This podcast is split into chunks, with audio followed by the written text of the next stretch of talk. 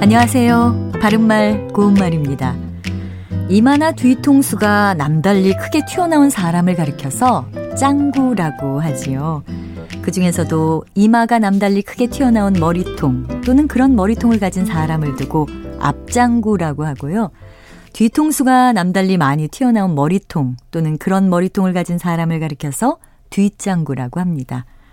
지금 말씀드린 내용 중에 나왔던 뒤통수와 뒷짱구를 글자로 쓸 때 이 첫 번째 음절을 뒤로 쓰는 것이 맞을까요? 아니면 사이시옷을 붙여서 뒷스로 쓰는 것이 맞을까요? 이 경우에는 둘 다 사이시옷이 없는 뒤라고 쓰는 것이 맞습니다.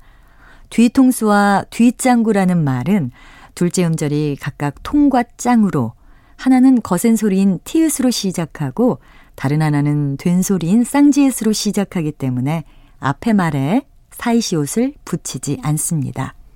참고로 뒤통수는 머리의 뒷부분을 가리키는 말입니다.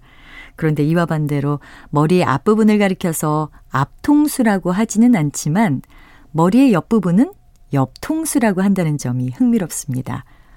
뒤통수와 관련된 관용구 가운데 뒤통수를 때리다는 믿음과 의리를 저버린다는 뜻이고요. 뒤통수를 맞다는 이와 반대로 배신이나 배반을 당한다는 뜻입니다. 그는 나를 기만하고 뒤통수를 때렸다. 그는 동업하던 친구에게 뒤통수를 맞아 끝내 파산하고 말았다. 이렇게 말할 수 있습니다.